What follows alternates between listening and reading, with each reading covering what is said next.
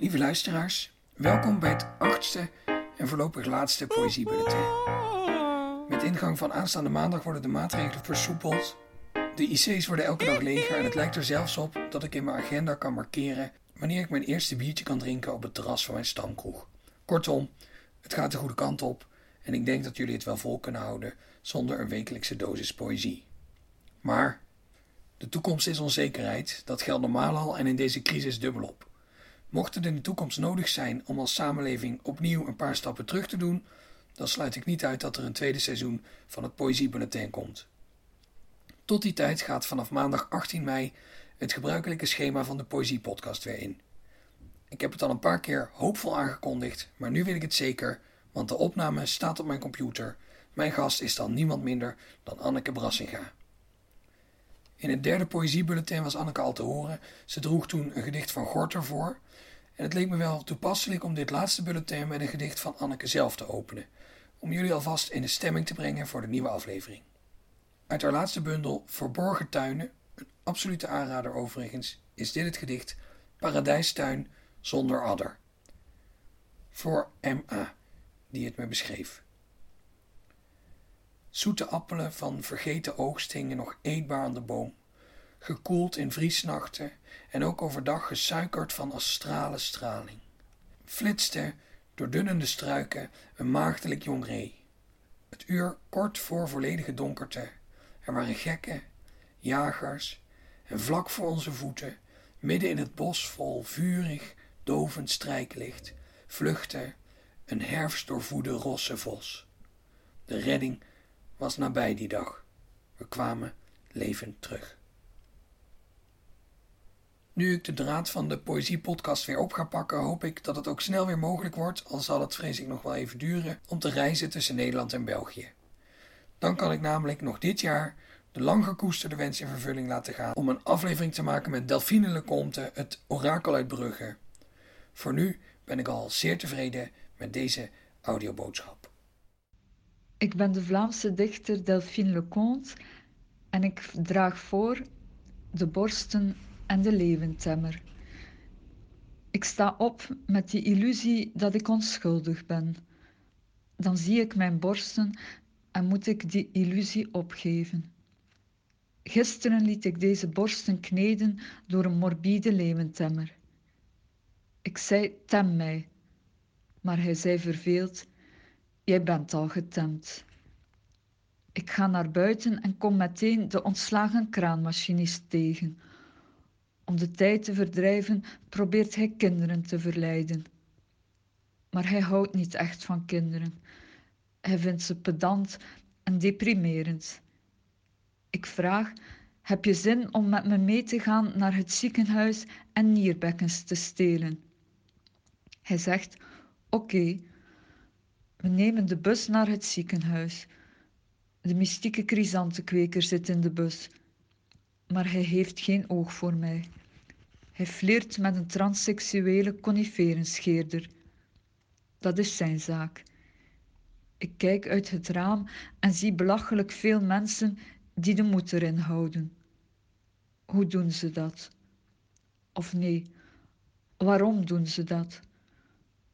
De ontslagen kraanmachinist legt een hand op mijn hand, priesterlijk. Ik trek mijn hand weg en zeg: Ik overweeg een borstvergroting.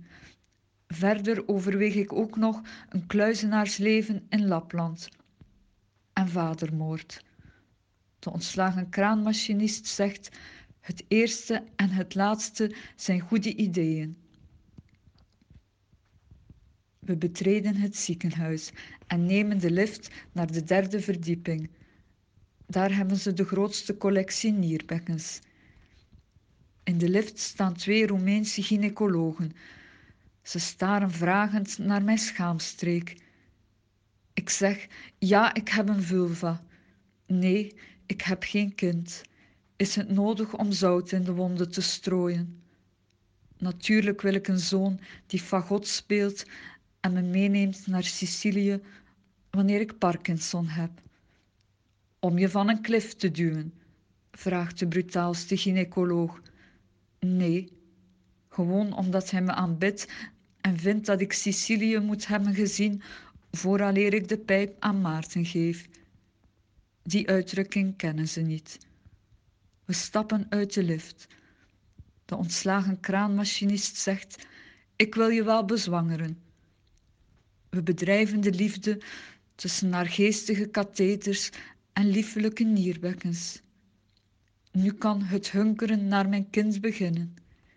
Ik zeg, het hunkeren naar mijn zoon kan nu een aanvang nemen. De ontslagen kraanmachinist zegt, maar eerst moet je je borsten laten vergroten en je vader vermoorden.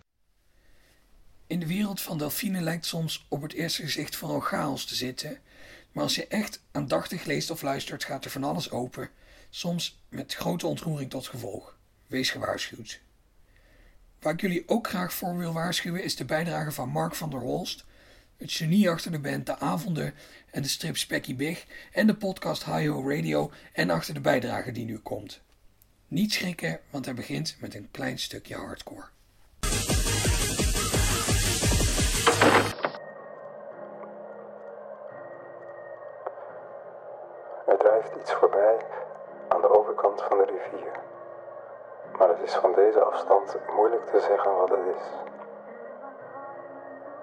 Het zou een Aussie trainingspak kunnen zijn. Het is moeilijk te zeggen. Het is van vier onmogelijk te zeggen of het een gabber is. Wie of wat het ook is, het raakt verstrikt in de overhangende takken aan de overkant van de rivier en begint om zich heen te trappen. Door de sterke stroming van de rivier lijkt het alsof het trainingspak wild om zich heen begint te trappen. Hakken misschien. Het is vanaf hier onmogelijk te zeggen.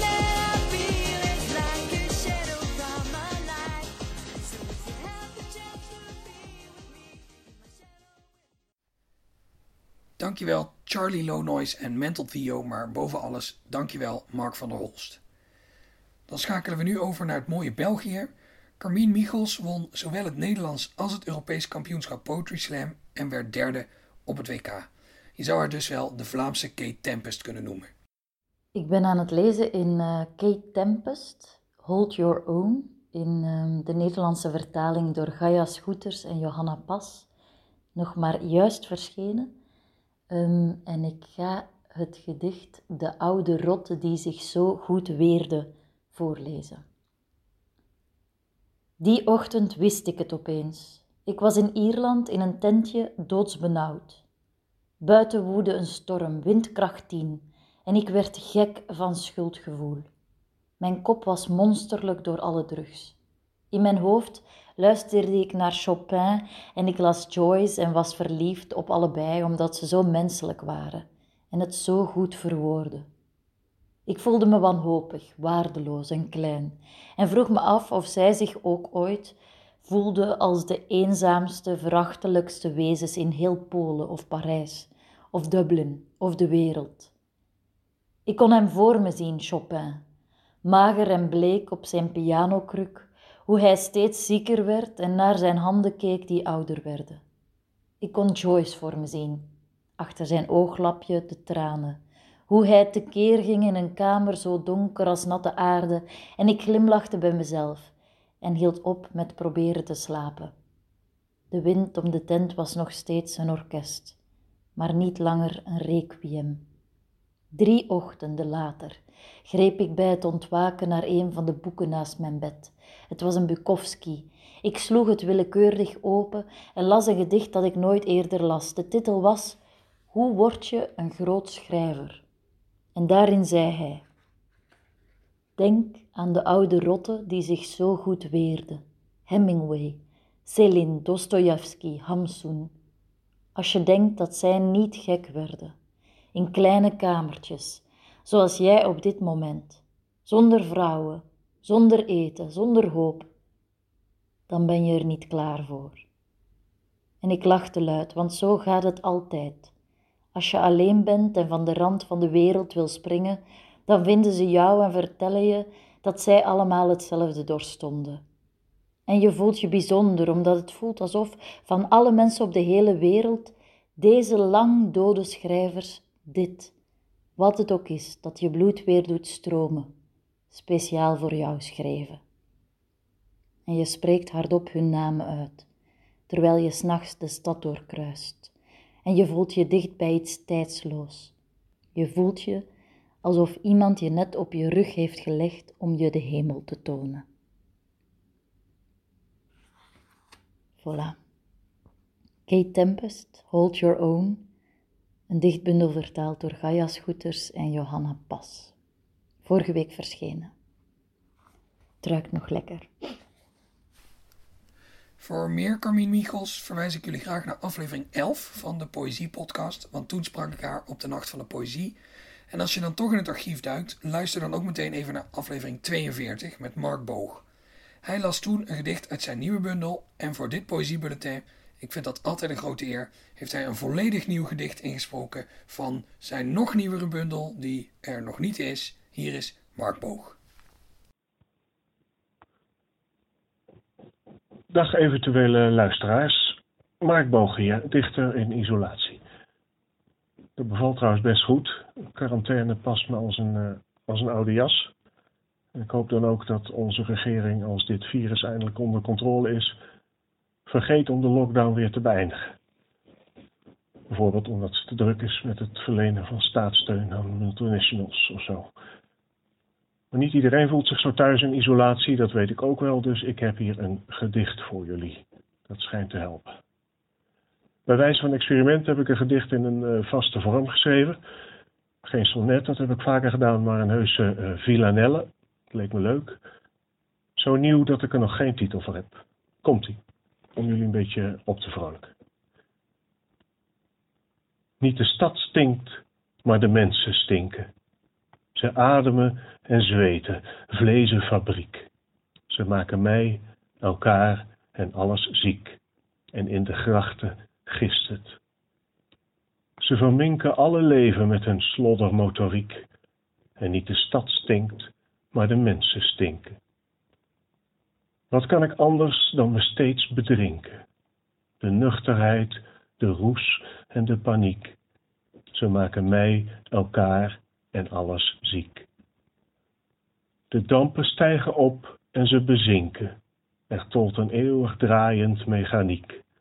Ach, niet de stad stinkt, maar de mensen stinken. Zie hoe ze rotten, roggelen en hinken, mismaakte, onverkwikkelijke kliek. Ze maken mij, elkaar en alles ziek. Hoor toe hoe donderend de klokken klinken, hun zegen spreidend, zwaar en tyranniek.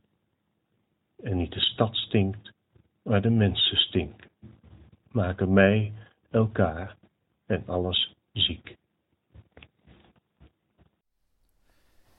Na Mark Boog gaan we door naar een gedicht door een luisteraar.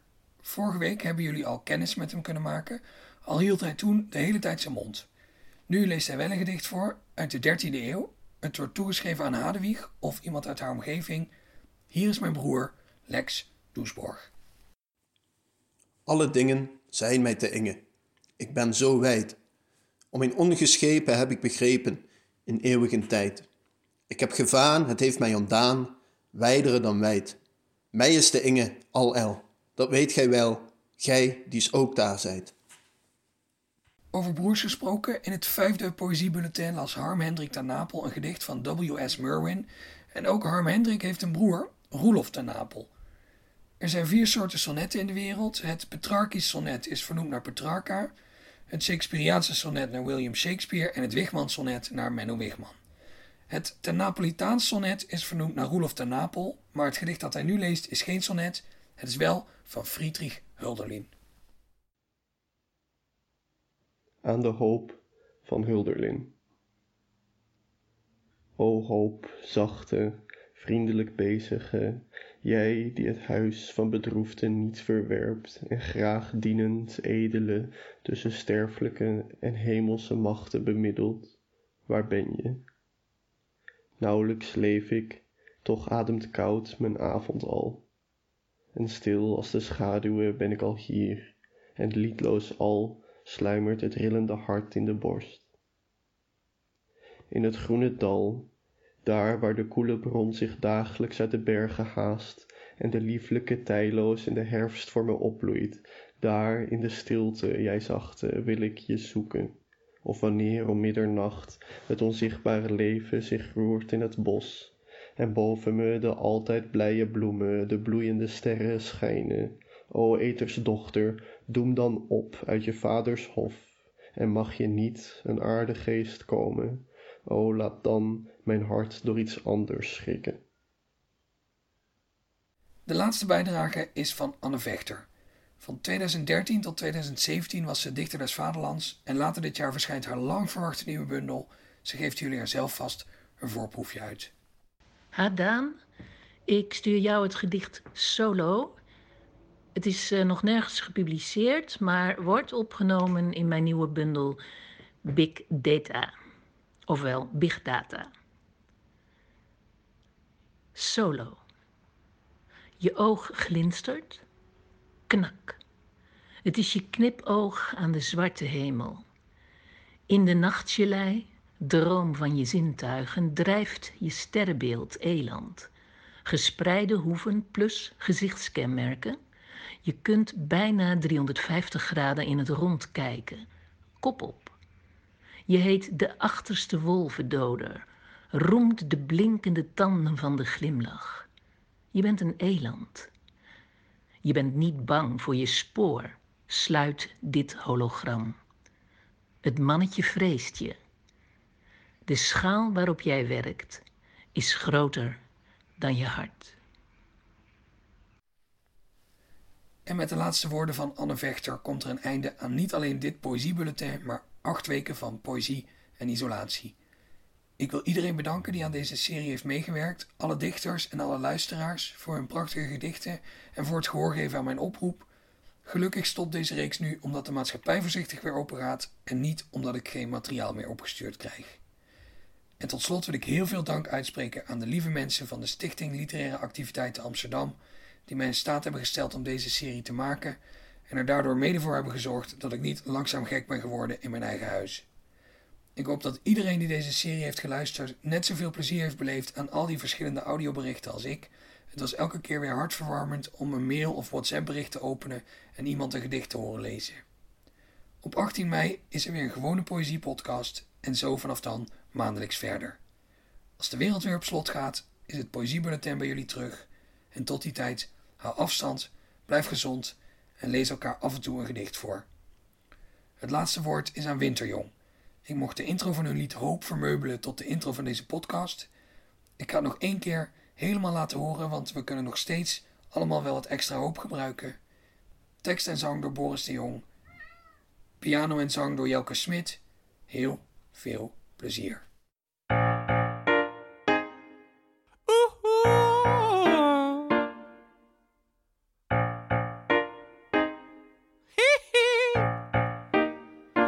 Stel me voor dat hoop iets is wat je vast kunt pakken. Dat als je hoop opgeeft, het dan liggen blijft waar je het achterliet. Niet ijl en vluchtig, dat het ergens aan vastplakt. En niet zo onweerlegbaar zwaar als verdriet. Dat zou mooi zijn, mooi zijn, mooi als garantie op een chemokuur. Mooi zijn, mooi zijn, mooi als een deadline, naar de deadline, naar de deadline, naar de deadline.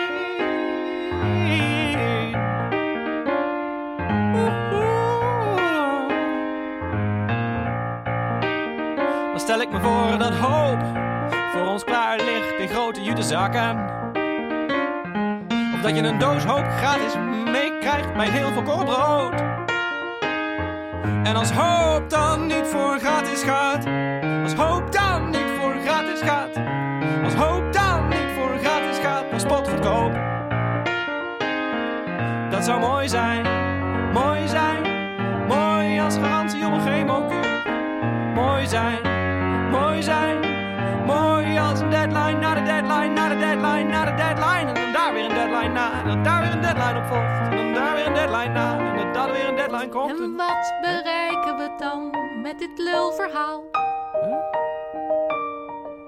Je denkt toch niet dat iemand dit gelooft? Hoop is een abstract concept waarmee je duidelijk geen ervaring hebt. Anders liet je die onzin wel uit je hoofd. Maar stel dat hoop als water uit de leidingen kwam spuiten. En dat je een emmer frisse hoop elke ochtend over je hoofd uitgiet. Cool, helder, onstuitbaar, komt alle hoop naar buiten. Waar iedereen dansend in de straten, zeiknat van de hoop geniet. Dat zou mooi zijn, Dat zou mooi zijn. Mooi als garantie op een chemokuur. Mooi zijn, mooi zijn. Mooi als een deadline, na de deadline, na de deadline, na de deadline. En daar weer een deadline na, dan daar weer een deadline op volgt. En daar weer een deadline na, en daar weer een deadline op volgt. En daar weer een Maar deadline. wat bereiken we dan met dit lulverhaal? Laat me nou, Niet eens uitvoerbaar in theorie. zeg dat nou niet. Hoop is een abstract idee. En jij hebt daar blijkbaar geen ervaring mee. Nee. En ik kan hier de humor niet van zien. Maar stel dat hoop, Wat bereiken we dan? stel dat hoop. Wat bereiken we dan? Stel nou dat hoop, Maar wat bereiken we dan? stel dat hoop.